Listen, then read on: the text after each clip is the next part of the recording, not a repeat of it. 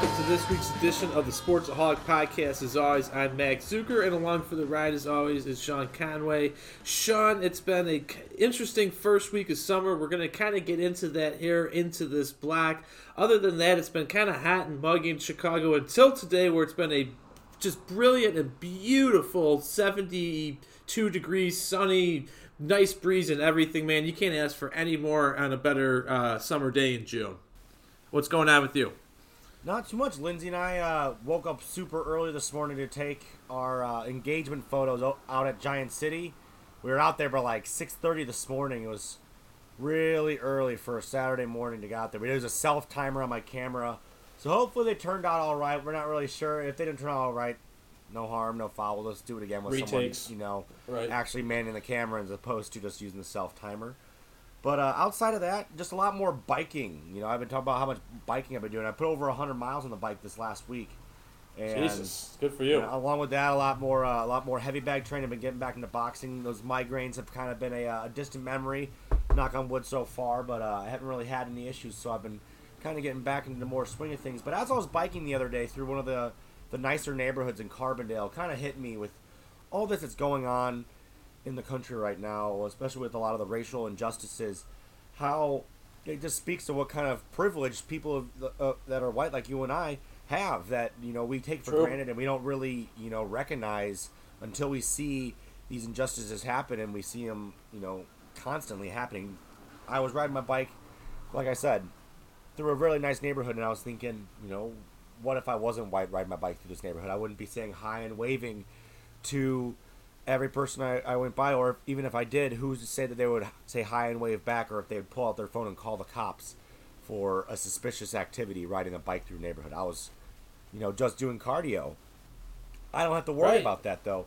Unlike you know people like Ahmad um, Arbery, who back in February we all know was gunned down by two racists, uh, Travis McMichael and Gregory McMichael, as well as uh, William B- uh, Bryan. I'm not sure what those what he his involvement was, but the uh, the father son duo, the McMichaels, they uh, they gunned him down just for running through the neighborhood because he thought he was being suspicious, and that was Such uh, bullshit. it was it was pretty crazy. The, no charges came until the video finally dropped. I feel like that was back in April, maybe, or maybe the beginning of May that that happened. And it was one of the three incidences I wanted to kind of uh, just you know mention that everyone's kind of talking about right now. That uh, you know the Ahmad Arbery was one of the first ones from this year. Uh, on top of that, yesterday was Breonna Taylor's, or would have been Breonna Taylor's 27th birthday. She was the uh, the the black woman in in Louis, uh, excuse me in, in Louisville who was shot during a uh, unannounced police search warrant, and they actually had the the wrong guy, the wrong place. The person they were looking for was already in police custody, but when they broke in, her boyfriend, Kenneth Walker, grabbed his gun thinking someone was breaking in and started shooting. Well, the police who were invading returned fire with over 20 shots, killing Breonna Taylor Jesus. and then they ended up arresting Walker for a attempted murder of a police officer charge. But thankfully, the judge ended up dropping that because it was an unannounced police search warrant for the wrong guy, and they already had the guy in custody. It was just a, a, another awful case of mistaken identity just based off of race. A lot of injustices that are happening. Everyone knows, though, the biggest one that, well, I wouldn't say the biggest, they're all huge, but the, the one that's on everyone's mind right now is the protests going on around the country focused on the George Floyd incident in Minneapolis. Max, what was, uh, before I go into this, what was, what was your take on this? I know there were a lot of peaceful protests going on and that were that started getting escalated into violence. What, what, what before I give my take, what was what, what was yours on this? Well, my t- I don't really have like exactly I guess a take. I mean, I, I think this was long overdue, Sean. That that racial inequality in America is you know been recycled generation after generation after generation, and people are finally sick. I mean, and really sick of it, and are fed up to this level that we are going to continue to have these protests until things maybe become more at a balanced level. And exactly like you said, we're two privileged white people essentially and uh, you know we don't know what these you know a lot of these people have been going through just because of the privileges you know that we've been granted you know day in and day out my message kind of right now sean isn't necessarily to have a take on something my message is for white people to understand right now that things are going to be uncomfortable and that's okay for right now, we have to be uncomfortable to finally get comfortable. I guess that would be I agree. my Well main put. My main tank of that. But go ahead. I know you want to talk a little bit more into George Floyd before I before I go into uh, more on his case as well. my whole thing is oh, I've seen a lot of people on on on. For me, there there shouldn't be sides in this one. There should be the right side and the wrong side, and the right side in this one is George Floyd did not have to die. There was absolutely no reason for that. People Zero. who are who are who are on the internet saying he you know he has a criminal past, that's irrelevant. People who are on the internet saying that these people who are doing the protests are thugs, no, these protests are going peacefully. It the when the violence escalates at these peaceful protests, from the videos I've been watching, I mean, uh, yes, I have a limited scope because I'm not actually there. But from the from the video I've seen, a, a lot of these protests across the nation, the escalation has started on the police side at these peaceful protests from cops just losing Yes. their their control really. And outside of that, when it comes to the looting, the, the looting, the rioting, the burning of, of buildings, the, the destroying of, of of other things, those aren't from the peaceful protesters from the Black Lives Matter protests. Those are from the opportunists, the people who are looking to you know riot and loot and, and, and, and get out there and you know cause a little craziness, a little bit of anarchy. Those aren't the Black Lives Matter protests. All those activists are out there. They want the peaceful protests, and it's. I've been. I feel like I've, I've developed a stomach ulcer this past week arguing with just ignorance on the internet, and I feel one thing that I've also learned with this week that you know you can't argue with stupid people, and it, it, it I've really I've, I've, I've really tried to uh, to voice you know I'll be a champion for you know for the cause this past week, and it's just it's just really been draining me. But outside of that, I feel like there's a major need for police reform in this country. Not saying that Oh every God, police yes. officer is bad, but I can. By God, no. If you are standing by any of the officers in any of these incidences, even in the pro, how they're handling the protests too, that is it's it's it's uncalled for right now. Right now, you need to be supporting the the movement that you know black people are are are unjustly treated by the but police in compared in comparison to the you know the white you know counterparts that they have. And all my Sean, all minorities are in this case. This is, you know, I mean, as much as this is about uh, Black Lives Matter and this, it's, it's about the other minorities who are getting racially profiled as well. But exactly the number of, you know, young black and young uh, and you know young black men and women who have been incarcerated incarcerated i mean over nothing or over these you know very lewd things i mean it it, it, it, it destroys this country it really It destroys really this has. country I feel the biggest thing. Sorry for interrupting you, but no go I for feel it the the biggest thing that that I feel has been infringed on this past couple of weeks with all these protests going on is everyone's constitutional rights. Your your right to freedom of speech. Your right to Yes. to to assemble for protest. right And it's um, I feel like it it's it's getting kind of scary. The, the state of the country. You know, they had these crazy curfew enforcements where everyone had to be inside. You see the videos of, of the National Guard coming in saying people to get inside, or the police coming in saying to get inside, and people are on their porch and they're getting crowd controlled with tear gas for being on their porch. ridiculous It, absolute ridiculous. See these videos of these police officers just shoving down really old men. I, I saw this this old man, A 75 year old man. cra- yeah, cracked his head open because he got pushed over for walking on the sidewalk during the police sweeping the street, and it just show. I, I feel there needs to be more training to become a police officer. I mean, yes why why why why not? Why six months? Why not four years to become a police officer? You should have to go to a four-year institution, even if it Like college, a right. university. Yeah, a four-year police academy. It shouldn't be a six-month police Right. academy. You should also there should be way more training in de-escalation techniques, so there's never an incident, or there should be less of an incident, I should say, where someone who's using a potentially fake twenty dollar bill ends up getting restrained with a knee on his neck for uh, nine uh, also minutes. On, on, for nine minutes. On top of that, other ways of restraint. There, a knee to the neck is should never be in the in the playbook for an officer while detaining a police while detaining a uh, a potential suspect, I should say. On top of that, I feel like they need to demilitarize the police. There's I, I've seen some of these videos of the riot control, and it looks like it's the army versus American citizens, and it's absolutely Literally. appalling. It's absolutely appalling. No, Sean, no, you're absolutely right. It is. I mean, police brutality is something that has gone on in this country forever. I mean, you know, we we forget about what happens, you know, because me and you are just so young. Um, you know, but we forget about what happened in the '60s and the '70s and all the you know the riots and the lynchings back then. I mean, it still continues to this day. The fact that today that we have to even focus time and on really and Sean, this is I was talking about this with one of my friends uh, earlier this week, and really it's over the color of somebody's skin. I mean, at this point it's in just, time, it, like, it's prejudice. It's like, people who, who, who are keeping prejudices like, in be, because they they are ignorant. And honestly, I know we don't really speak much on these topics. That's why we might sound a little, you know, off here and there on what we're talking about. We're more of sports guys, but we felt like we really needed to take this first block to, you know, get make sure that you know people are aware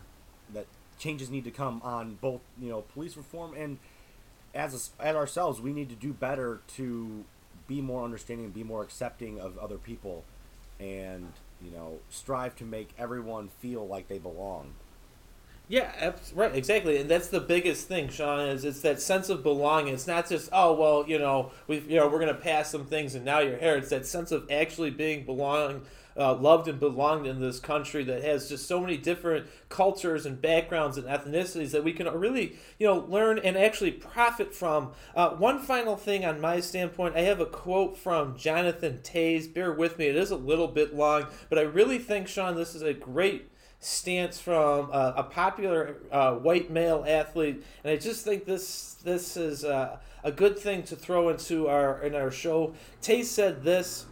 He said, "I can't pretend for a second that I know what it feels like to walk in a black man's shoes. However, seeing the video of George Floyd's death and the violent reaction across the country moved me to tears. It has pushed me to think how much pain are black people and other minorities really feeling.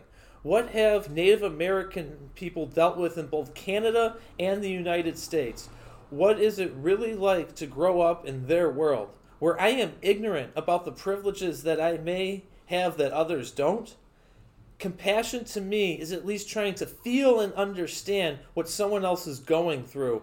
For just a moment, maybe I can try and see the world through their eyes. COVID has been rough, but has given us the opportunity to be much less preoccupied with our busy lives. We can no longer distract ourselves from the truth of what is going on. My message isn't for black people and what they should do going forward. My message is to white people to open their eyes and our hearts. That's the only choice we have. Otherwise, this will continue. Let's choose to fight hate and fear with love and awareness. Ask not what can you do for me, but what can I do for you? Be the one to make the first move in the end, love conquers all. Hashtag Black Lives Matter. And Sean, I know that's that was a little bit long, but that's exactly how I'm feeling right now. It's just the way there, what kind of what Jonathan was speaking in this quote is exactly kind of how I'm feeling too. Love in the end, love will conquer all. Well put. Well put.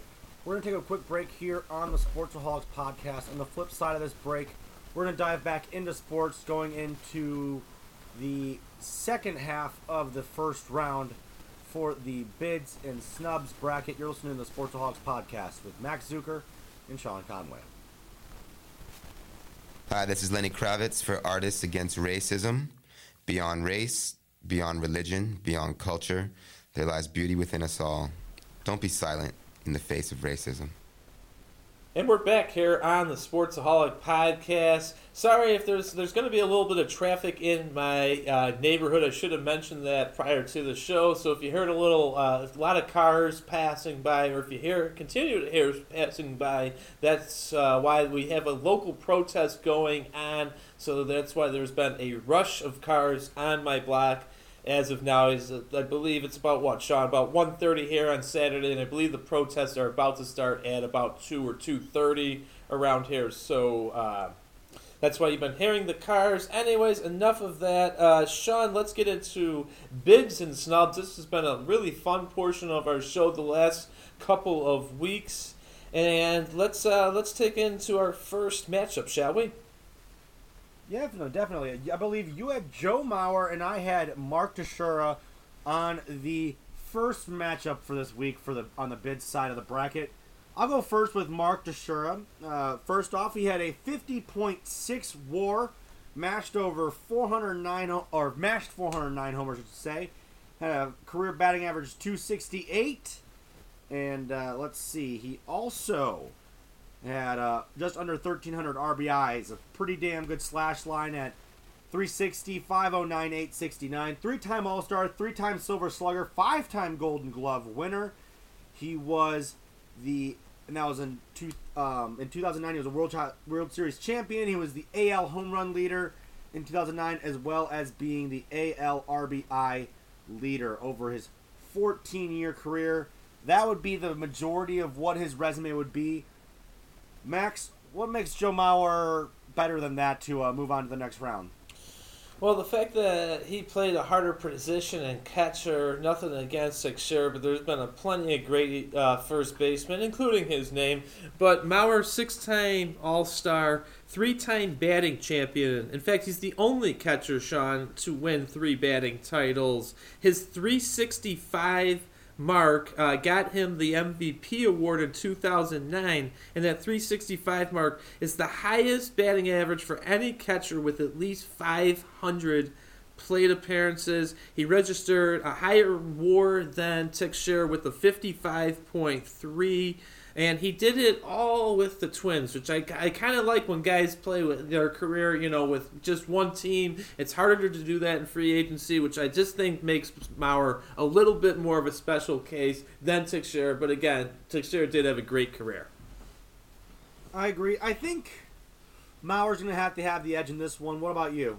Yeah, let's take Mauer. I just think he's got a little bit more defining, defining stats than. Uh, Teixeira. Speaking of other great first basemen, this is a guy who I think will one day be a slam dunk, although only got 16.5% of the votes on his first year of eligibility, and that would be Mr. Todd Helton, Sean Conway, who registered a 61.8 career WAR with. Uh, the Rockies, uh, he played again, same like Mauer. These guys suited up for only one team. Helton's slash line is very impressive. Batted 316 with a 414 on base percentage, 539 slugging percentage. Had more walks than strikeouts. Had 369 career home runs, which is the most in Rockies franchise history. His 592 doubles is 19th all time, and he drove in 1,406 RBIs. He's the only player, Sean Conway, to have 100 extra base hits in back to back seasons. And one last point on Helton, besides what a tear he was on offense, again, being over a 300 career hitter, uh, career hitter. He was a three-time Gold Glove Award winner, and his 1,726 assists is second all-time, and his 2,038 double plays is third most all-time. All right. I, I, you know, that resume sounds pretty good. Not sure if it can stack up to, to who we have. We're going against Mr. October Jr. That would be the now villainous Carlos Beltran. His Oh, war God. absolutely blows Todd Helton's out of the water at a 70.1 career war. He mashed 435 home runs, career batting average 279, over 1,500, actually just under 1,600 RBIs. 312 stolen RBI, uh, stolen bases. I should say stolen RBIs. A slash line of 350, 486, and 837. He was the 1999 Rookie of the Year. He's a nine-time All-Star, three-time Golden Glove, two-time Silver Slugger award winner. However, I feel like this is where Helton has him beat in this stat category right here. In 2017, and he had in his at bats for 2017, he had 138 can bangs. That was the third most for the Astros. In most of his uh, in his plate appearances, he had can bangs on 18.1 percent of his pitches, nearly one fifth of his pitches faced. On top of that, Beltran himself hit the can 486 times, had 42 hidden buzzers, 78 whistles, and one ring with an asterisk. And for that reason, I think Todd Helton moves on. yeah, I'm going to give you all those reasons there. I liked how you brought that up. You know, in terms of career WAR, and if you look at this guy's, you know, if you kind of if you look away from the steroid guys and you know Pete Rose, yeah, this guy WAR and what he did offensively would put Beltran in the Hall of Fame. But like Rose and like most of those guys like Bonds and McGwire and Sosa have been, you know, essentially nixed at this point of their Hall of Fame bid. I think here on the Sportsaholic podcast, let's nix uh, exactly. Let's nix Beltran and we'll keep Todd Helton moving on. Let's move on now, Sean, to the snub side of the bracket. Well, I'll talk first. I'll do. Let's talk a little Johnny Damon here. Johnny Damon, sir. We know he had Hall of Fame hair when he was with the Red Sox, but let's talk about his actual career. He was a two-time All-Star, a two-time World Series champ. Baseball Reference has him at a 56.3 career WAR. Uh, he had 2,769 hits with 235 home runs, 1,139 RBIs, and 408 swiped bags. Uh, Damon, you know, if you think about it, was a great leadoff hitter. You think about that 04 Red Sox team, uh, Sean Conway. He was obviously a huge part of it. But uh, let's let's hear let's hear let's hear your arguments, here on the other side. What's your counter? Well, for mine, he's one of the greatest defensive first basemen of all time. Actually, I would say he is the greatest defensive first baseman of all time. That'd be Keith Hernandez. Yes. He had 11 gold gloves, and that is the most by a first baseman in Oh, wow. league history. On top of that, he was the 79 NL MVP as well as the batting champ that season as well. He has a career WAR of 60.3. It's a little bit higher than his uh, his opponent here, so that gives him the edge over Johnny Damon a little bit. On top of that, two World Series championships, two Silver Slugger awards. He had a career batting average 296, s- uh, spectacular slash line at 384, 436, 821 Oh wow. honestly, I feel that kind of resume being one of the great, being I would say probably the best, one of the best first basemen of all time. Keith Hernandez has to be above here, above Damon. Yeah, nothing Agreed. against Damon. He's a good, you know what I mean, Sean? He was a good enough player, but like you said, two-time All-Star versus, you know, a guy who won, who has, you said the most gold gloves by a first baseman. All right, well, that might be a future trivia question, not today, but in the future, now that you're giving me that little tip-off there, I appreciate that. Um, last match, but yeah, I'll agree here. Let's let's have Keith Hernandez uh, move on to the next side of this bracket. Last matchup, Sean, pair of old greats, Dave Parker, who you're going to be battling for, and I got Mr. Vida Blue, a guy that a lot of people don't talk about, but was a six-time All-Star and a three-time World Series champion. Sean. Uh, he won obviously all three of those World Series with those great athletics teams back in the 70s. 45.1 career war with 209 career wins. Lifetime ERA of 3.27 with a FIP of 3.43. My reasoning for why I really like Vida Blue and would really like him to advance, Sean, comes down to these uh, quick things, and that would be his complete games and his shutouts. Vida Blue had 143 complete games, and 37 of those were shutouts. In fact, again, in that year he won the Cy Young MVP and ERA title, he had 24 complete games, with eight of those being shutouts. I mean, that's just yeah. I mean, that's that's that's pretty impressive. But what do you got on Dave Parker, sir? All right. So the Cobra, as he was, uh, yeah. he was, you know, called by the uh, by fans. Played a lot of his career in, um, or a lot of, a lot of his, his his career, I should say, with the Pirates. Um, didn't have quite the WAR that Vida Blue had. Had a career WAR of forty point one. He had uh, quite a number of hits, 20, over 2,700 hits. He had uh, 339 home runs, 290 career batting average, significant slash line, 339, 471, 810, uh, just under 1,500 RBIs. He was the 78 NL MVP, and Right. he was the uh, batting champ in 78 and 79 as well, the same year with uh, Hernandez. They were tied for the, the title that year. He's a seven time All Star, three time Gold Glove winner, two t- three time Silver Slugger, two time World Series champion as well. Also, this was an interesting stat. Not sure if it gives him the edge over Vida Blue, but I thought this was pretty interesting. He was the first professional athlete to average $1 million per year on his salary. He signed a five year, $5 million contract with the Pirates in 1979 uh, during his, uh, his, you know, MVP, or following up his MVP year, I should say. Man, if man, if only the Pirates would spend more money today. What a true shame than the million dollars that they normally give their players, even in today's world. No, I don't think that's enough just on that, but I do think that's a really cool, fun fact. Unless you're in total disagreement with me, I think by and I think very slightly, but by a slight margin here, uh, I think Vida Blue should go to the next round. No argument to my side here. Excellent, excellent, Sean Conway. Well, we will take another quick break here on the Sportsaholic podcast, and on the flip side of this break, we'll kind of give an update about what's going on and the, uh, everything else in the old world of sports right here on the Sportsaholic podcast with Max Zuiker and Sean Conway. There are a few things Max or I like more than tossing back a few beers and watching the game. But don't worry, if you happen to miss the game, we've got your back. Tune into the Sports Sportsaholic podcast with myself, Max Zuiker, alongside Sean Conway, with new episodes available weekly on SoundCloud. Follow us on Facebook and Twitter to stay up to date with new shows and our occasional takes on things happening in the sports world throughout the week.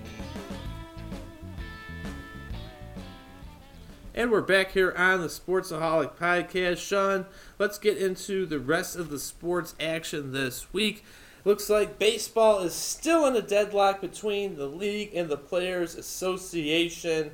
Uh, the 30 team owners are at a steadfast right now to aim the season by November 1st. So this is going to be the big the big piece of this, Sean.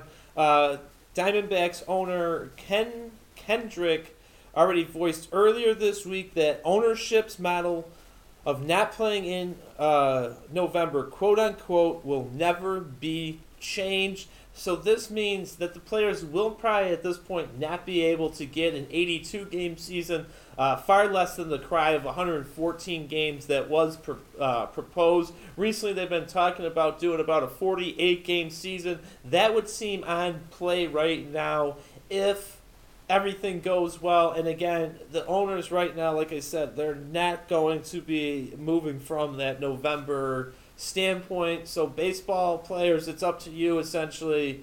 Do you want to play? Do you not want to play? Because the owners, again, are at this steadfast, and it's not going to go, the season's not going to go past November 1st, you know, even with the cries from the Players Association.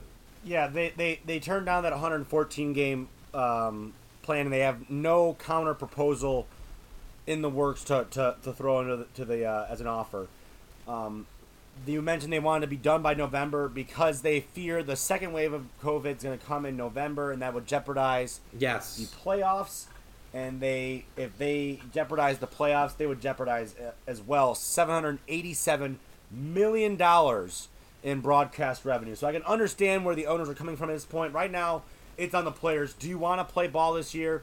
Do you, is it in your blood that you want to play baseball, or, or are you cool with taking the year off? That's And pretty I'm much like- what it's gotten to at this point. I understand okay why players don't want to take you know less money, but at the same time, if you want to play ball, you got to play ball. But it's not just that too. I mean, like exactly. So you're grown men. You're professional athletes. Like if you want to take a little revenue share and still play, it, my thought again, again with this COVID stuff going on is, do you risk the 48 game games to get a little bit paid, in the, end, and you, you you know you make the country feel happier because you know baseball's coming back and we're going to have, you know, a postseason? Or do you go, this has been a really painful negotiation with this COVID stuff going on. We're just going to cancel it, and really by next March we should be able to rock and roll with fans in our in our seats. You know, either way, I don't really care what happens, but this is, I guess, probably the final proposal is where again we're already in the month of June, Sean. I agree. So there may not be any baseball this year. That's okay it, I mean, it's not okay. I, I really was looking forward to watching some baseball this year, but at least there's Korean baseball. Isn't that right, Max? Anyways, the NBA has announced a plan to return, just like the NHL did, except for two less teams, I guess. Yes. The NBA Board of Governors approved a 22 team format 13 from the Western Conference, 9 from the Eastern Conference, and they'll play 8 regular season games to finish out the seeding for the playoffs with possible play-in tournament for the eight seeds. Uh, playoffs would be played at the Walt Disney World Resort in Orlando. And then training in Orlando would uh, begin July 9th to 11th, roughly, with a season and playoff schedule shooting for July 31st to October 12th. So they probably are just going to have a shortened off season, I would say, maybe a little later start to next year's season as well to give them a little bit more rest and recovery. Yes. But I, I'm, I'm, I'm looking forward to this. They're, they're going to have, you know, uh, like three or four hours in between games at the same facilities. It's going to be like March Madness and just a bunch of games throughout the day. I mean, just imagine watching, waking up at 10 a.m. and watching an NBA playoff game. No, you're talking about literally from probably about 10 a.m. till 10 p.m. at least. You know, at least for you know, you know, till the seedings of uh, you know done. You know, the NBA also said that they got exactly. It's all contingent on the agreement, though, with Walt Disney, obviously, who owns ESPN, and for that the Walt Disney uh, Resort though would be used for all games, practices, and housing though. So that's going to be the big piece. Is probably that housing piece. I would think that would be the only uh, snafu in this. But other than that, Sean, I do think I, I have a feeling the NBA even is closer than the N- NHL to some degree, and actually getting this uh, you know down so that we, you know we can see the resumption of the season. I agree. My only question if if they're playing at Disney World, where are the players going to go after they win? The NBA Finals? I don't know. Uh, go to I don't know Jamaica. Go on an island cruise. You know, check out some. Do something. I'm going to besides. Universal Studios. Yeah, yeah, yeah. Do something better. How about that? All right. You can see moving more on a little bit of uh, yes. NFL news. A lot of these uh, protests that were going on, we spoke about earlier. A lot of um, the tensions I feel kind of were escalated from the the um, the pro the peaceful protest that Colin Kaepernick began back in what was it 2016. Yes. And since then he hasn't uh, he hasn't really Suited seen up. much football action since then, and has been pretty much blackballed. And it's kind of become a a, um, a hot stove topic. I feel amongst uh, you know the the league and sports leagues and sports fans in general, and. Uh, in a sensitive time right now, I feel like we were saying earlier, us as as white men, we need to strive to work to be better voices. Yes. For those who are, you know, less heard, and when you see people of power or authority that are white in the NFL making asinine comments in hindsight of what's going on. I feel like we need to mention it and, and, and do that. Vic Fangio and Drew Brees both made comments. Max, why don't you start with what uh with what happened oh, with Vic Fangio. I, I, if, you know, I really like Vic here when he was a member of the Chicago uh, Bears. You know, he's our defensive coordinator, but I really have changed my opinion on this. Like you said, you need to be a good, a better voice in this. I can't believe, and I think the word you said earlier was great, asinine. These comments are completely asinine. He said, "quote unquote," I think our problems in the NFL along those lines are minimal. We're a league of meritocracy. You earn what you get. You get what you earn. I don't see racism at all in the NFL. Hmm. I don't see discrimination in the NFL. I mean, again, what's a boneheaded thing, and this is the sh- stuff that really pisses me off, Sean, is the comments after. It's always it's the comments that you said were unjust, but I hate this stuff. Of course, he says, you know, after he goes, after reflecting on my comments yesterday and listening to the players this morning, I realized what I said regarding racism and discrimination in the NFL was wrong.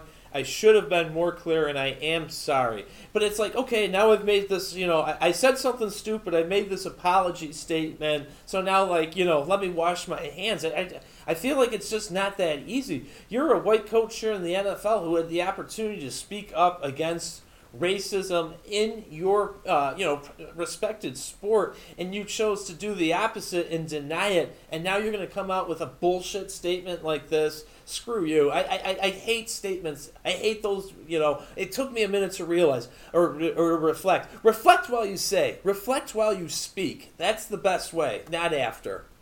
What do you got on Brees? So, so Brees also kind of had a slight foot and mouth uh, moment. I know, like we said, the the whole Colin Kaepernick protest has been a hot stove topic up until I would say the last couple weeks. Where looking back at it, you know, hindsight twenty twenty, right? right That wasn't that bad of a protest. That was, I mean, that was probably as peaceful as you could have gotten the message across.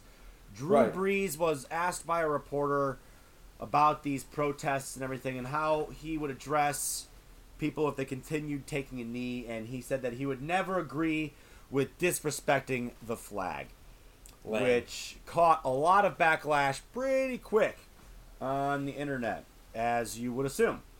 So pretty quickly after that he issued a an apology video on his instagram account and he he seemed heartfelt. I i know his heart was in the right place. He, he's a very patriotic person but it he should have had the foresight to be like, oh, you know, that's kind of a hot stove topic. I don't want to talk on it right now when everyone is, you know, feeling a, a, a certain type of way. I don't want to start the pot. He should have probably had that foresight. However, I want to place a little bit of the blame on the the news outlet slash reporter who would put him in that situation. I know they, as reporters, we were asked to, you know, kind of push the envelope, see what we can get out of them, even if it was kind of looked down upon.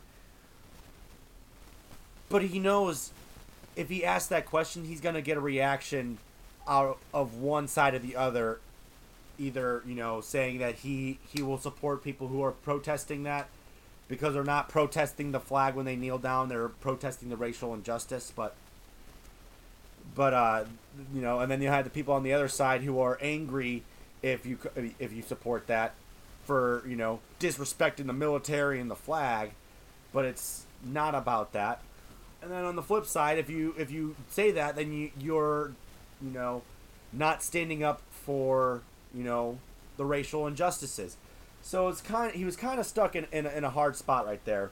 But, And okay, but. Sean- I put a little bit of blame on the reporter. He should have had the foresight though to know not to speak in that kind of a of, of a sense. Right. My counter to that, Sean, is this is a very. I mean, it, Drew Brees is now gone. This is what his 18th or 19th season in in, in profo- professional football, and he spent what three or four years at that prior at the University of Purdue. This is a guy who's been trained, Sean, to speak to reporters. Speak. You know, he's been speaking to the media for the last 20 plus years of his his life. He was trained at Purdue. They do that. You know, they train Yeah. their students They how to train their- address their, the their media. athletes.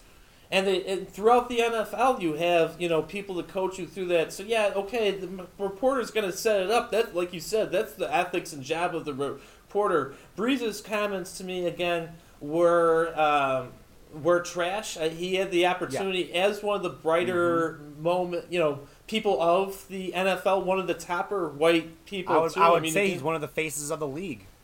the top five faces right of the league. He should have been a lot more cautious. Uh, Donald Trump, if you didn't see, actually uh, tweeted back to Drew Brees saying, you know, after Brees uh, apologized, saying, um, oh, you should rene- renegate that apology. Your original comments uh, about the flag, you know, you should have stood by those. And at least Brees from there retweeted the uh, the uh, president saying, "No, my comments and actions were still wrong, and I'm you know you know whatever, still reflecting, you know, still hazing on on what I said." Well, good for him to uh, you know speak out again, especially to a uh, an internet bully such Yeah. as the man you mentioned. Anyways, let's take a quick break here on the Sportsaholics podcast. On the flip side of that, actually no, we had one more thing we wanted to mention on. We were talking about the the, the kneeing protest. Roger Goodell even released a statement this past week saying that the NFL was wrong on how they handled Colin Kaepernick's protest. They were always saying it was about the flag, and now they get now Roger Goodell understands, and he says the league now believes they can they should understand that it was never about the flag, like we were mentioning. Anyways, let's take a quick break on the Sportsaholics podcast. On the flip side of this, Mac's gonna have some trivia. I'll have my drink of the week and we'll have a lot more here on the Sportsaholics podcast with Max Zuiker and Sean Conway. Hi, I'm Sarah McLachlan of Artists Against Racism. Racism is ignorance, but so is silence in the face of it. We're all one people, with different faces from different places, but we're all one people. And we're here for the final lap today of the Sportsaholic podcast. Sean, I'm really glad we addressed some of the issues going on in our countries, and I'm glad we were able to continue with uh, our sports uh, segments throughout uh, this week. Sean, we were talking about Todd Helton, one of the guys that's moving on in our uh, bracket, obviously. Uh, he, I mentioned earlier, with 369 career home runs, is the all time leader, Rockies home run leaders. There are five other players in Rockies history to have at least 200 home runs, Sean. Who are those five other Rockies to have 200 home runs in their Rockies career? So I'm not looking, you know, total career. I'm looking at their Rockies numbers only.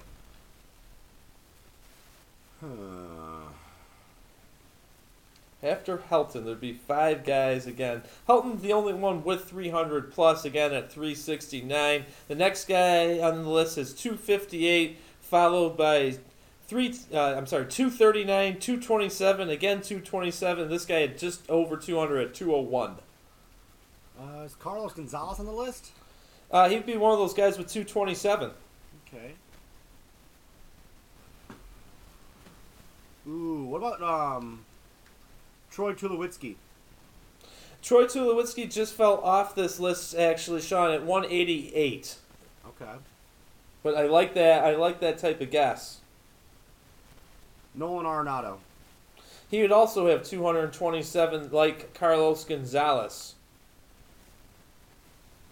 Um, not Matt Holliday.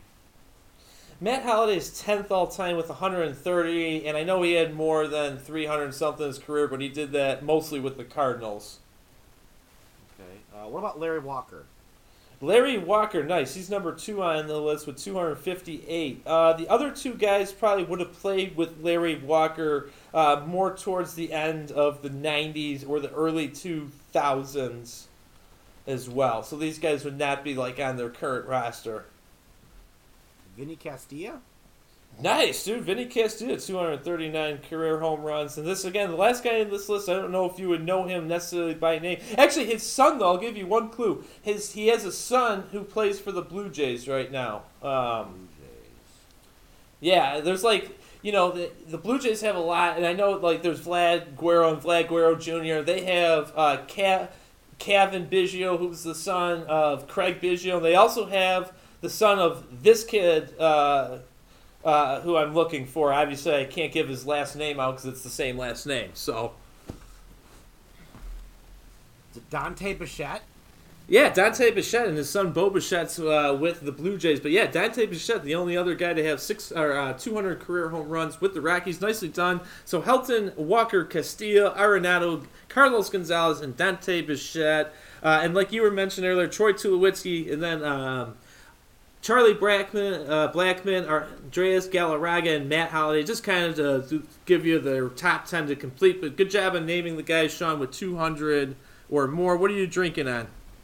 I found this one. It caught my eye originally because it had, it looked like a Celtic Trinity knot on it, but it actually isn't an Irish beer at all. It's from Avery Brewing Company, which is actually one of those beer, uh, com- the brewing companies I stopped at when I was in Boulder, Colorado last year. Okay. And this is the Certatio Equestris American Wild Ale. It's a sour ale. The 8.9% ABV. And this one itself was actually bottled June 13th, 2016. So it's actually just Ooh. under four years old.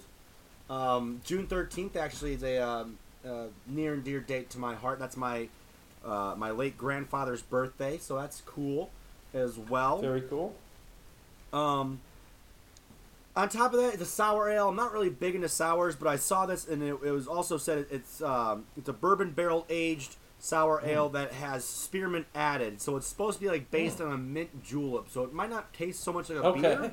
I haven't had a sip yet of it yet, but it's it's supposed to taste less of a beer and more like a mixed drink. So let me give it a let me give it a swig. It definitely tastes like a like a sour mixed drink. I can definitely see the mint julep. I'm getting the, the, the mint in the back end there. It's interesting. Yeah, it's- I'll definitely say it's interesting. Not exactly something I would drink a bunch of. Is just just uh, I'm not really a sour person Or a mint julep guy. or a mint julep guy for that matter either. However, this I, I'm glad I did choose this because this was an interesting beer to have on it. I'll, t- I'll send a picture to you too, because uh. You, you'll see the, the the Celtic Trinity now. You'll see that and you're like, oh yeah, it looks like an Irish beer, and then you're like, oh wait, it's not an Irish beer at all. But it's decent. if you like sours, I would definitely recommend looking for it. They don't they don't brew it anymore, so it's a collectible if you can find them. I found them on the store. It looked kind of like they had them in the back or something at Schnucks for a hot second, and then brought them out because the the label looks kind of worn down. But that'll happen over four years. Yeah, no, absolutely. But that's that's cool that you just kind of brought a little, you know. Again, sometimes like something expired that that's out of date. I think that's a cool. Oh, it's not thing expired; to it's a bring. reserve. So they they The these- reserve, that's what I mean, bourbon yeah. they age. They age. Yeah, no, I didn't in- mean expire. I meant reserve. That's what I meant to say. Um, right, you wouldn't be drinking if it was flat out expired. But no, the way it's aged again, the way no, the way it's aged. Like I've tried, I've I try and think. I think it's called the Flying Dog or something. I'd have to tell you, but they had an uh, an oak, uh, you know, bourbon ale, and it was one of the best. Again, something I probably wouldn't drink more than you know two or three of, like in a sitting, but was absolutely uh, you know delicious. So I I, I, I like that sour stuff, kind of. definitely, definitely. Max, what did we mix this week? All right, three really quick things, Sean, and then we're gonna get moving uh, onto Fight Corner. Uh, Michael Jordan is and Jordan Brand are pledging hundred million dollars over the next ten years to nationwide organizations dedicated to ensuring racial equality, social justice, and greater access to education. This is obviously all in support of the Black Lives uh, Matter movement. And I think it's very important for a guy like of Jordan's echelon to come up and step up. And with a hundred million dollars, that's one way of definitely uh, stepping up uh, big time here. Uh, Chris Archer, the uh, pitcher for the um, Pittsburgh Pirates, Sean is going under thoracic outlet uh, surgery. He did so on Tuesday. He will be out the rest of the 2020 season if it does happen.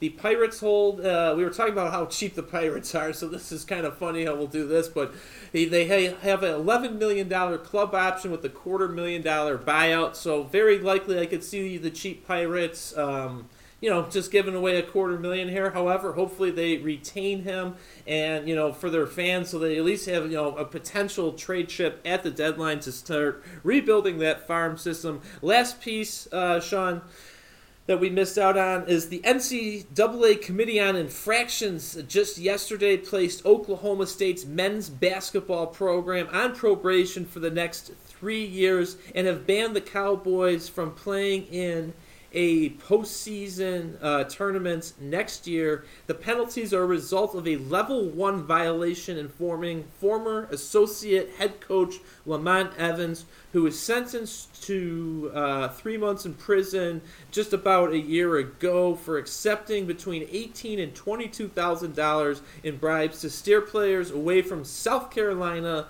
going to Oklahoma State for certain agents and financial advisors. Uh, also, the NCAA has reduced the men's basketball uh, team by uh, a whole three scholarships until the uh, probation is been waived. All right, moving on to Fight Corner UFC 250, which originally was scheduled for, I believe, May 9th of last month, is now set for later this evening. It'll go on pay per view. I believe the main card is supposed to start a little bit after 8 o'clock, if I'm not mistaken. But the main event for it, we got Amanda Nunes, the one of the greatest women's UFC fighters of all time, taking on Felicia Spencer. Nunes is 19 and 4 with the featherweight title. She'll look to defend it against Spencer, who is really up and coming. She's 8 and 1, coming off a huge TKO win back in February over um, Zarah Fairn dos Santos at Fight Night 169. And I mean, it was absolutely dominant. I watched her fight live back in February, and I rewatched it again just to kind of refresh my memory. And I mean, she looked like an absolute animal. So this should be a great fight to watch tonight. If you are, uh, you know, not doing anything, can find a good stream if you can't want if you don't want to pay for the pay per view, or if you pay for the pay per view. I mean, it's it's live sports, and that's what we've been you know itching for. On top of that, there's a handful of other decent fights. Nothing really stack up. There's only one title fight throughout the whole card and everything, and that is the Nunes Spencer fight.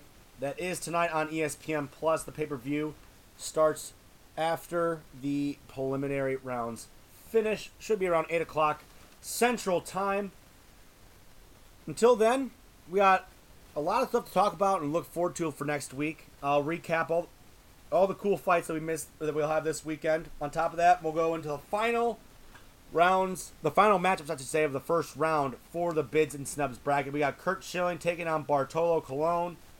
We got Omar Vizquel taking on Scott Rolen. That will be the final matchups for the bid side of the bracket. And the final two matchups for the snub side of the first round will be Kenny Lofton and Orel Hershiser, as well as hmm. Jim Edmonds taking on Dale Murphy. Ooh. Along Ooh, with that, man. NHL training facilities are opening up this week.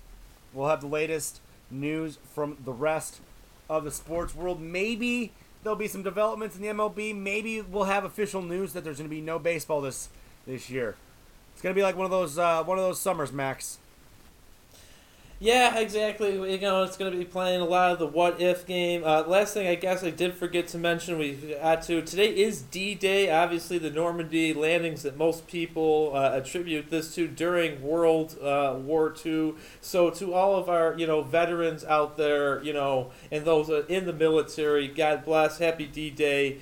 Uh, like we were talking about in Block One to the rest of this country, you know, I really do think it is time, Sean, for us, uh, especially us younger white people, to really, uh, you know, step up and really try to, you know, hasten the pace so that we can have more racial equality throughout the uh, country, something that obviously is much necessary and needed to do. So everyone who is listening, please speak up. Please support Black Lives Matter. You know, please, you know, exactly. Please support all these causes that are going to eventually go to the greater good of this country and to the greater good of this country's people, which is what we're all in it for. Uh, Anyways, though, thank you as always to the weekly fans and listeners of the Sportsaholic Podcast. We would not do this without you. Signing off for Sean Conway, I'm Max Zuiker, and until next week, you've been listening to the Sportsaholic Podcast.